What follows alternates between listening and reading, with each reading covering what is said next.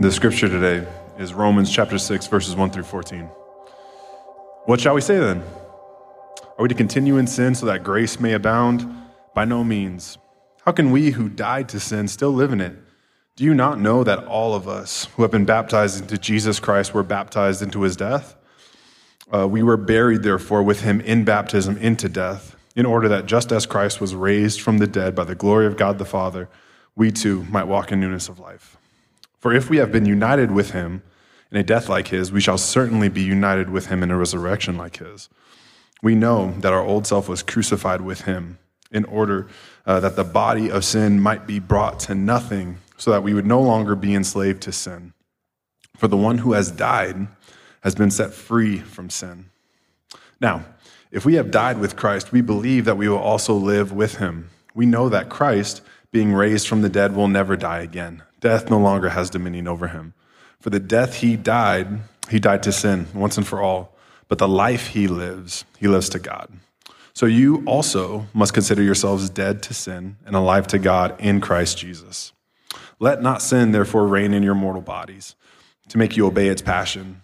Do not present your members to sin as instruments for unrighteousness, but present yourselves to God as uh, though who as though you have been brought from death to life and your members to god as instruments for righteousness. For, for sin uh, will have no dominion over you since you are not under law but under grace. This is the word of god. Amen amen. You guys can go ahead and have a seat.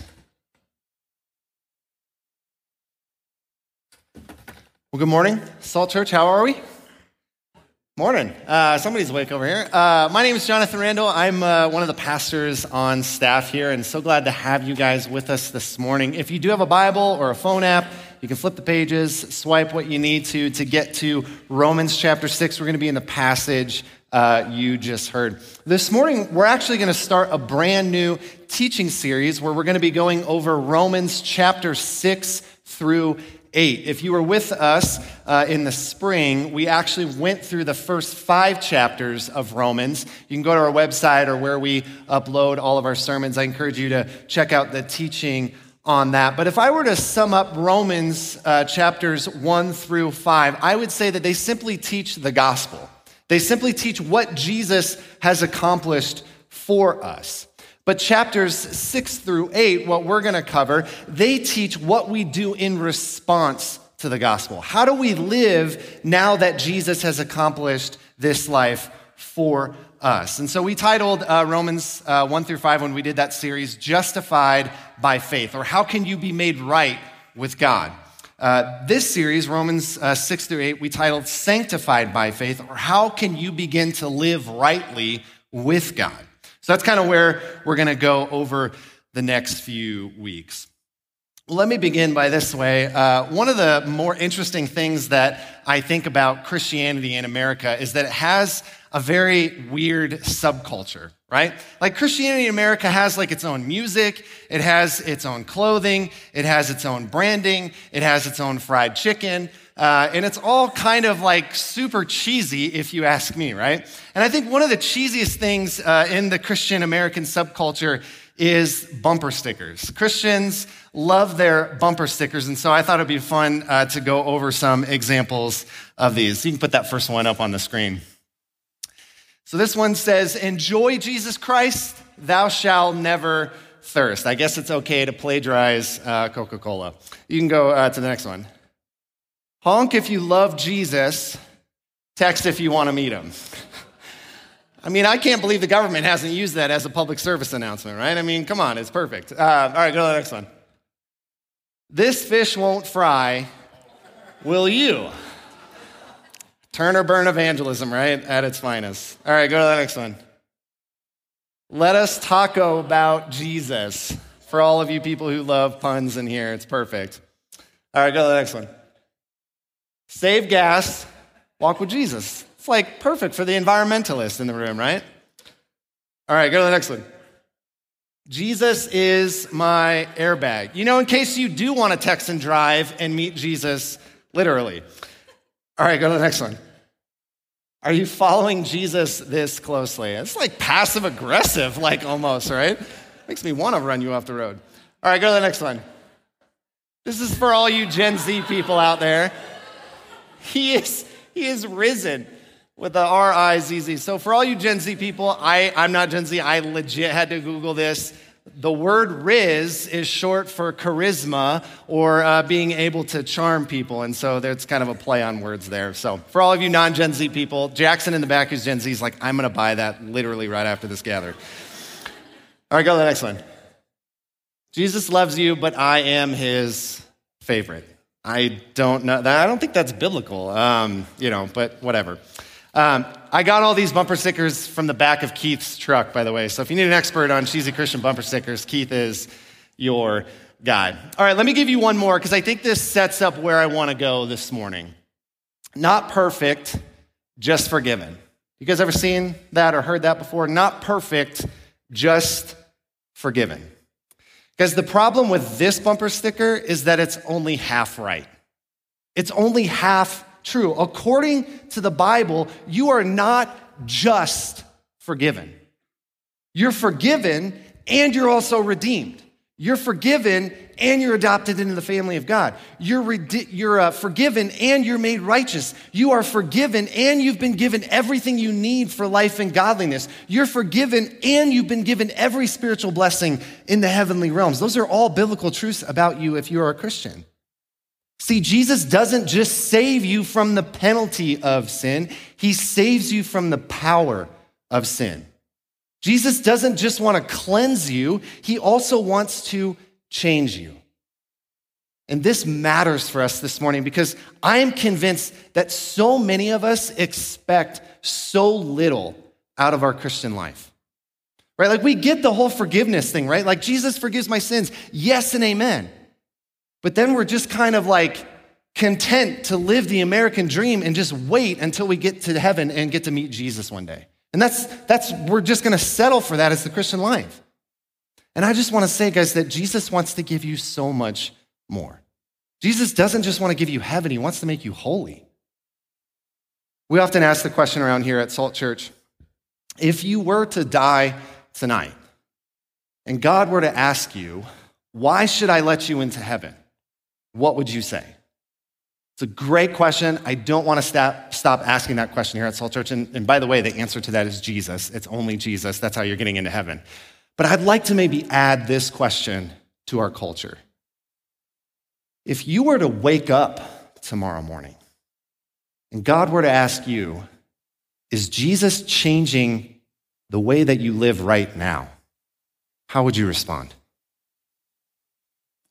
Salt Church, I think some of us have lived a malnourished Christian life because we prayed a prayer to accept Jesus into our heart, but then we haven't let him begin to change the way that we live. Others of us, we, we might have given up on, on Christianity altogether or given up on fighting sin and fighting temptation because we look at our track record and we see all of our failures and we wonder, is change even possible? Can Jesus actually make me a different person? To you this morning, I want to give you hope that what Jesus is offering you is better than anything you could ever uh, ask for or imagine. Jesus doesn't just want to improve your life, he wants to give you a whole new identity, an identity that will change you from the inside out. So, with that, let's dive into our text. I have two simple action texts for us this morning that I think is going to lead us into the life that Jesus has for us. I want to take a look at the first one. Know who you are. Know who you are. How do we do that? Consider yourselves dead to sin and alive to God in Christ. So Romans uh, 6 1 has these two questions. It says, What shall we say then? Or actually, sorry, it's got three questions. What shall we say then? Are we to continue in sin that grace may abound? By no means. How can we who died to sin still live in it? So, Paul asks this question right out of the gate because he knows that it's a question that somebody's going to want to ask after he's just taught Romans 1 through 5. In fact, these, this is a question that often gets asked in Paul's ministry. And it's this idea that, hey, if Jesus forgives my sins, then does it really matter how I live? Can't I just sin a bunch and Jesus is just going to forgive that. In fact, maybe I should sin more because then that would mean I'd get more forgiveness, I'd get more grace. Does it even matter how we live if Jesus is just going to forgive our sins? That's the, that's the question that Paul is asking here. And his shorthand answer that he gives right out of the gate is by no means. This is a this is like the strongest way possible way you could say the word no. It's basically saying he double hockey sticks no. Like that's that's basically what Paul is getting after here, right? I love the way the King James uh, version translates it. It says, "God forbid, God forbid that this is what you would do." In other words, grace and forgiveness of sins is not a license for you to just keep on sinning in your life. It does matter how you live. And for the next 10 verses, Paul is going to explain why his answer is no to that question. But before I get to that explanation, I want to ask you the question How would you answer the question that Paul proposes in verse 1? If someone were to come to you and say, If Jesus forgives my sins, then it doesn't matter how I live, I can just keep sinning. How would you respond to that person? And make no mistake, if this question, if this idea isn't coming up in Salt Church, if there aren't people among us right now thinking, oh, well, if Jesus forgives my sins and I can live how I want, if that doesn't exist in our church right now, guys, we're not preaching the gospel that the New Testament preaches. Like, we can't make grace safe. We have to preach the scandalousness of it. We can't preach and, in fear that people are going to abuse grace. They did it to Paul. So that why would we think we're any different? So again, how would we answer this question? I know for me, uh, I'd want to answer something like this. Well, you can't just live how you want, right? You, you can't just keep sinning because sin ultimately, at the end of the day, it hurts people right? It's not loving. It's, it's bad for our society. It's, it's never going to completely satisfy you and give you purpose and meaning and significance. That's probably how I would want to answer that. But I want us to, to like dial in on this text because that's not the way Paul answers the question. Paul basically is going to spend 10 verses saying the same thing over and over and over and over again. And it's this that the reason we shouldn't just keep on sinning in the Christian life is because that's not who you are. So often, the Bible, or uh, so often, Bible teachers will say something like this Yes, Jesus saves you, but now you go live the Christian life by following the instructions that Christ has given. And I just want to tweak that just a bit because what I think the Bible actually teaches is this. Yes, Jesus saves you, but now go live the Christian life by fulfilling your identity that Christ has already given you. The Christian life is not about achieving something that you're trying to attain. It's about receiving something that Christ has already earned. That's the majority of the Christian life. In other words, what Paul is trying to do here is he's not focusing on so much of, hey, this is what you should do and this is what you shouldn't do as a Christian. And, and that's the key to the Christian life. No, he's going to focus on know who you are. That's the key to living the Christian life.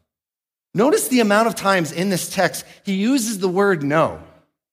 Verse three, do you not know that all of us have been baptized into Christ Jesus and we're baptized into his death? Verse six, we know that our old self was crucified with him in order that the body of sin might be brought to nothing. Verses 8 and 9. Now, if we have died with Christ, we believe that we will also live with him. We know that Christ, being raised from the dead, will never die again. See, the main point that Paul is trying to drive home is that we, we can't just think that, oh, we can sin because that means we get grace. And in the end, if we think that, if we live that way of like, oh, it doesn't matter how I live, I can just keep on sinning because I'm going to get grace, then it's proof that we don't actually know who we are. And Paul knows that the only way to actual change is to be reminded constantly of who we are. One of my favorite movies uh, is Hook. Uh, with Robin Williams. Uh, he's uh, Peter Pan, and uh, Maggie Smith from Harry Potter. Uh, she plays Wendy. And I love this movie so much as a kid. I actually dressed up as Peter Pan, the whole tights and the the, the green and the, I, they had a gold sword for Peter in that movie. I literally bought like the plastic version of that uh, and was dressed up for Halloween. Don't make fun. It was awesome. Uh, anyway, there's a scene early in this movie uh, where Robin Williams, Peter Pan, doesn't know who he is. He's living in the real world. He doesn't know who he is. And Wendy is trying to get him to remember that he is Peter Pan. And finally, in her frustration, she just stops the conversation. He says, Peter, don't you know who you are? And then she opens up a book and shows him a picture of Peter Pan. Because that's what Paul is doing for us in this chapter. He's like Wendy, shouting at us, Don't you know who you are? Why would you think that you can live in sin? It's not just that sin is bad, that's just not who you are anymore. And so he writes Romans 6 as a picture of who we are. And so the question is who are we, right? Let's define this. What does Paul want us to know specifically about ourselves? The answer to that question, I think, is found in verse 11.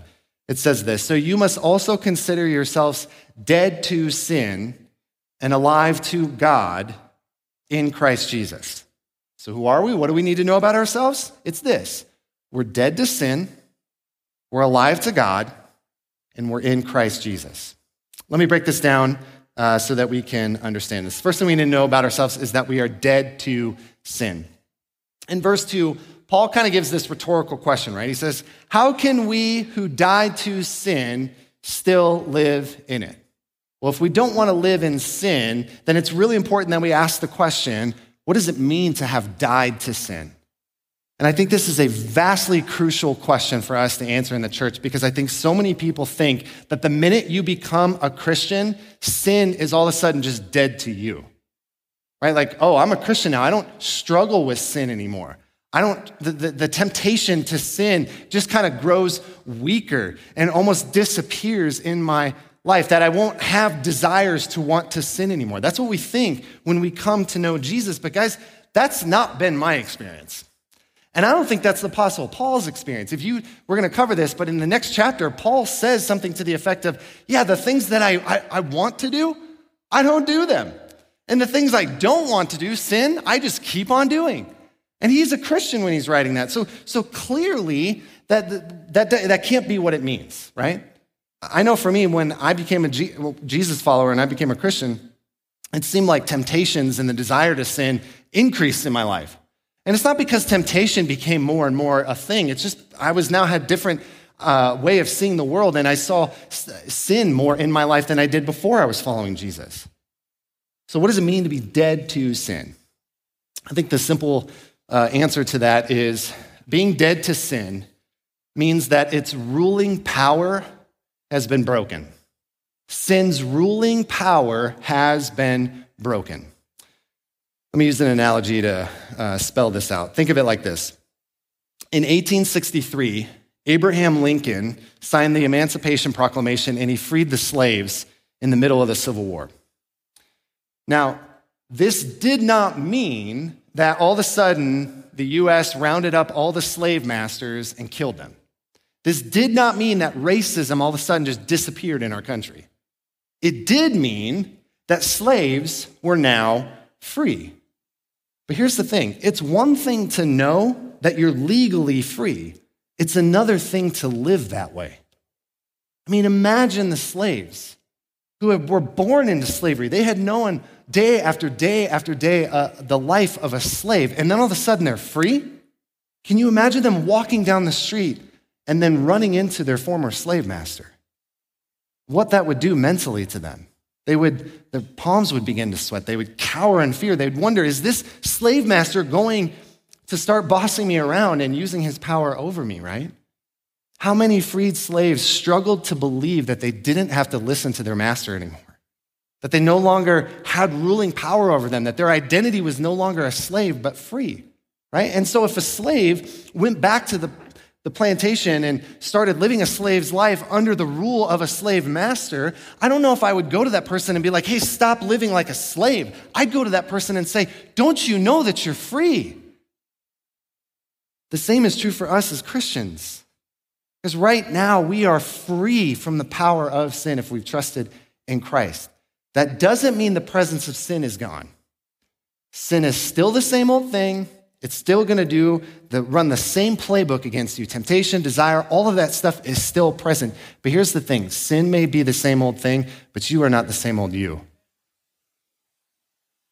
You are not the same old you. If you choose to sin, and we will, our job is not to convince you, hey, stop living like a sinner. I'm going to call you back to this is not who you are. You're free. Sure, sin, sin is an old master. He's going to walk around trying to control you, but the contract that says sin owned you has been ripped to shreds. You're free. You're not a slave. Guys, that's what Romans 6 7 says. For the one who has died, died to what? Died to sin, has been set free from sin. The first thing we need to know about ourselves is that we are dead to sin. But that's not the only thing. You're also alive to God. You're alive to God. As a Christian, you're not just dead to something, you're alive for something, right? You're not a, you're not a zombie where you're like half alive, you're a whole new person. And the second half of verse 4 says this just as Christ was raised from the dead by the glory of the Father, we too might walk in newness of life. What does it mean to walk in the newness of life? Well, if to be dead to sin means that the power of sin is broken, then to be alive to God means that you have power over sin in your own life. You have, it's not just that the ruling power of sin is broken, you also now have power over sin in your life. See, when you become a Christian, you don't just get the perfect record of Christ on you. That's Romans 1 through 5. But Romans 1 through 6 is going to teach that the power of the resurrection is in you. Guys, what that means is that when you come to Jesus and, and you give your life to him, you are indwelled with the Holy Spirit. The same Spirit that raised Jesus from the dead and has that kind of power lives in you. Because do you understand that? Like the same Spirit that gave Jesus the power to conquer the grave has given you the same power to conquer sin in your own life. The same power that gave life back to Jesus can give life back to you. Because there's this misconception in the church that eternal life begins after you die and go to heaven. It doesn't. Eternal life begins right now. That's biblical. John 17, 3 says, This is eternal life, that you may know the one true God and his son, Jesus Christ. Can you know Jesus right now? Yes, which means eternal life can start right now. Now, don't get me wrong, when you die physically, you're going to be raised to new life, a physical body. There's going to be a physical resurrection if you've trusted in Christ. But right now, if, if you trust in Christ right now, there is a spiritual resurrection. You're being renewed inwardly day by day until eventually, when you go home to glory, you're going to be renewed completely. That's the song we just sang, right? The resurrected king is resurrecting me. It doesn't say the resurrected king will resurrect me. The resurrection is a process. It starts when you come to know Jesus, and it will end when we go home to glory. Now, some might want to say, well, John, I get all that, but it certainly doesn't feel like I have power over sin in my life. Like, it seems like sin constantly gets the best of me, and then I'm just giving in. And if that's you this morning, I just want to give you hope and let you know that the power of the resurrection cannot be stopped. The, the resurrection will eventually have its full effect. Sure, sin may get the best of you sometimes. Sin may overpower you sometimes. Sin, sin may uh, knock you down a few times, right? But in the end, the resurrection has the last word. Because the Holy Spirit is never taken someone and crossed them into heaven and said, Here you go, God, and been like, Oops, I did not make that person completely holy. like that, the Holy Spirit's never failed at his job. If he can raise Jesus from the dead, he can make you completely righteous, completely holy. He can take the power of sin and remove it completely from your life. How do we know that the power of the resurrection in us will never be stopped? Because of verse 9. It says, We know that Christ being raised from the dead, will never die again. Death no longer has dominion over him. Because the resurrection of Jesus is unique in history. He's not like Lazarus who just came back from the dead, right? Lazarus was basically a resuscitation. Lazarus was going to die again one day. Jesus rose to a whole new state where he's never going to die again. The main weapon that sin uses against us is death. And Jesus has risen to a place where sin can no longer use that weapon against him because he can never die. Why do we think that Jesus is going to do anything less with us? If Jesus is going to rise us to a place and resurrect us to a place where sin is never going to be able to use death against us ever again, why do we doubt him in that process now? The resurrection will have the final word. There is no sin or temptation that a good resurrection cannot cure. The power you have right now is the same power that Jesus had when he overcame death. That means there's no sin that's ever going to be able to completely overcome you. It may get in a few uh, knockdowns now, but eventually it will be rooted out. How is all this possible? How can we be dead to sin and alive to God? It's because we're united with Christ. That's what that word in Christ means. Every time you see the word in Christ in your Bible, it's talking about our union with Jesus. Our union with Jesus means that what is true of Jesus is true of us. It's like a marriage, right? When you get married and you're united, what belongs to your spouse now belongs to you, right? It's, it's, like, a, it's like a tree if you were going to ingraft a branch, right? And the branch is dead and now is made alive by the life of the tree. Everything that belongs to the tree now belongs to the branch. Because the same is true for us. If we have put our faith in Jesus, we are united to him. What belongs to him belongs to us. Everything about his life is now our life. This means that his death on the cross becomes our death to sin. Your past no longer defines you. We're now defined by Jesus' sacrifice for sin. His resurrection from the grave becomes our walk in newness of life. You're no longer doomed to an uncertain future. You're now destined for a resurrection. This is why Paul brings up baptism in this text. Because baptism doesn't unite you to Christ, but it does represent that you have been united to Christ. Think about what the actual action represents. When you go under the water, you're saying, I am dead to sin. I'm dead to my old life. And when you come up out of the water, you're saying, This is me walking in the newness of life. This is me alive to God, living the resurrected life. This is who you are. You're dead to sin. You're alive to God. You're in Christ. And Paul says in verse 11 to consider yourselves this way. Or some translations will say count it as so. Other translations will say reckon. The idea is that this is an, accounting term. If I gave you a million dollars, what's the first thing you're going to do? You're going to count it. Make sure that I'm not lying to you, right? And I think the reason that is, is be, and, and like how, why this Paul uses this word specifically is because I think we would look at this and we believe that's too good to be true. I'm really dead to sin. I'm really alive to God. I'm really in Christ. What belongs to Him belongs to me. Yes, count it. It's in your bank account.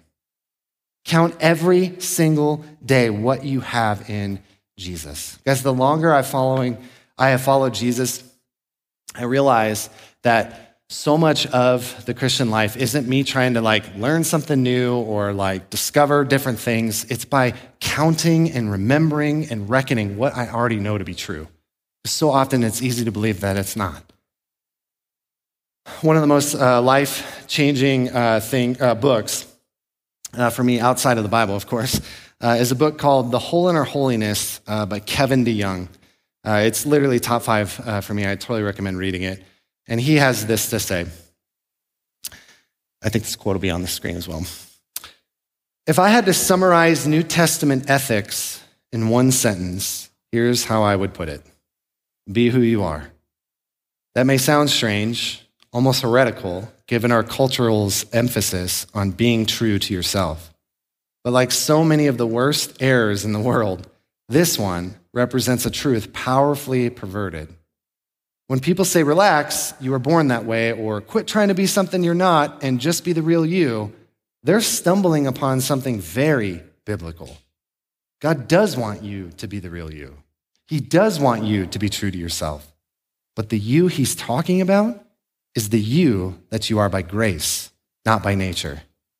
You may want to read through that last sentence again because the difference between living in sin and living in righteousness depends on getting that sentence right. God doesn't say, relax, you were born this way, but He does say, good news, you were reborn another way. Know who you are. You're dead to sin. You're alive to God. You're in Christ Jesus. Consider it so. Now, Paul doesn't just leave us there. It's one thing to know who we are, it's another thing to begin to have victory over sin. So that's where Paul is going to go next. It's my final point this morning. Second point is live who you are. Know who you are, live who you are. How do we live who we are? Conform yourselves dead to sin and alive to God in Christ. Conform yourselves dead to sin and alive to God in Christ. Romans 6 uh, 12 says, Let not sin therefore reign in your mortal body to make you obey its passions. Okay, so Paul, for those first few verses, is saying, Hey, we need to know who we are, that we're dead to sin, that we're alive to God in Christ. Now he's going to shift and say, Hey, live out who you are. If you're dead to sin, don't let sin dominate you. If you're alive to God, then do what is right.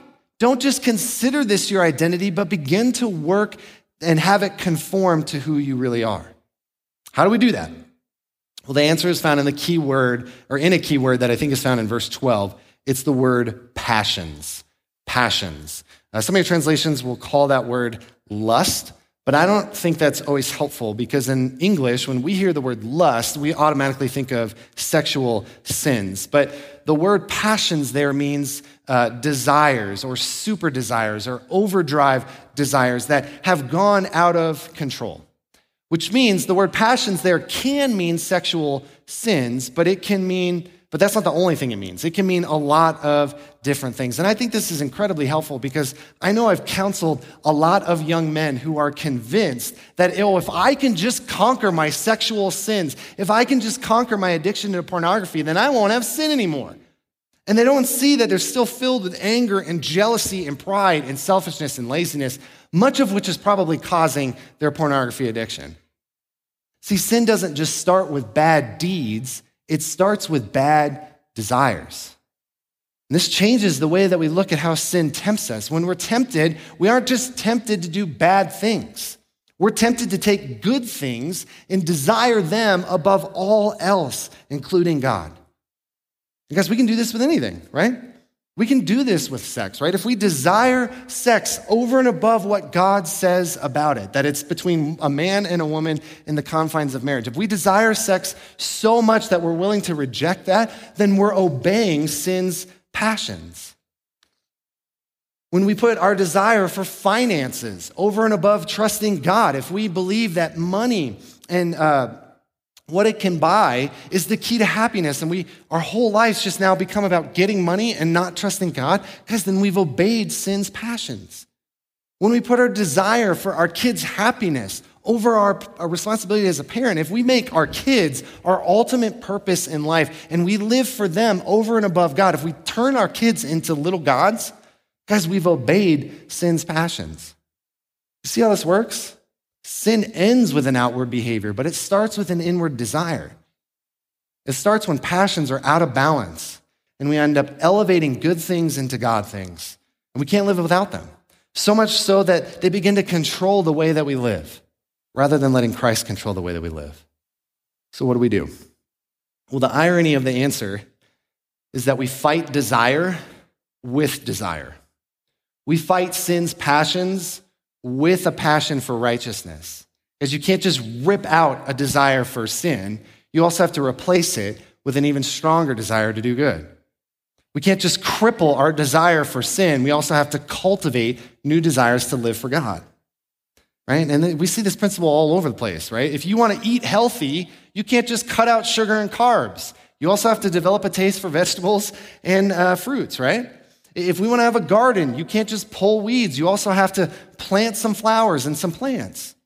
The same is true for us if we want to grow as a Christian. We can't just say no to unrighteousness, we also have to say yes to righteousness. And the way we get there is what Paul spells out in verse 13. He says, Do not present your members to sin as instruments for unrighteousness, but present yourselves to God as those who have been brought from death to life, and your members to God as instruments for righteousness. Because when Paul uses the word members there, he's talking about your body parts. He's talking about your mind, your heart, your feet, your hands, your eyes, your mouth, your arms, your legs, your stomach, and even your toes. He's talking about everything. If we, it's what we think about, it's what we meditate on, it's the places we go, it's the career that we have, it's the resources we possess, it's the things we watch and we take in, it's the things we send out and say to others. That's what Paul is talking about here. A member is every part of who you are. The idea that Paul is trying to get across here is that God wants to control every part of who you are. I love what one pastor prays over his kids. And I think it's a prayer that honestly we should adopt for ourselves. He prays this over his kids God, strengthen their minds, give them clear thoughts and creative ideas that could change the world. God, opened their eyes to see her beauty and the best in others, to, to look away from impurity, but to never look away from injustice. God, opened their ears to hear the gospel and open their heart to believe it. God, opened their mouths to speak wisdom, not foolishness, blessing, not cursing. God, prepare their shoulders to carry the burdens of others with gentleness and kindness. God, give them a backbone to stand against the wicked ways of this world. God, strengthen their arms for the work that you have for them. God, open their hands for the hurting and the hungry. God, strengthen their feet to be able to walk through the hills and the valleys of life. And God, guide their footsteps in your will and in your word I think this is a prayer that we should adopt over ourselves.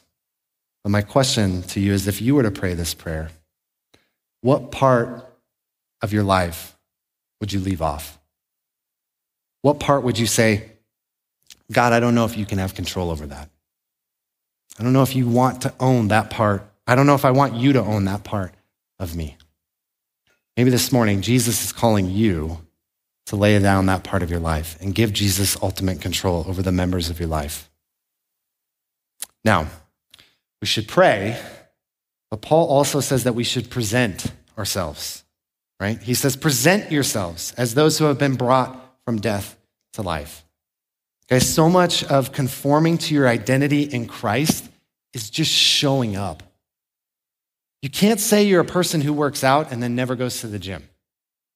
You, you can't say that you're a student at UNC and then never show up for your classes. You can't say you're a hunter and then never kill anything. You got to go take out an elk or a deer, right?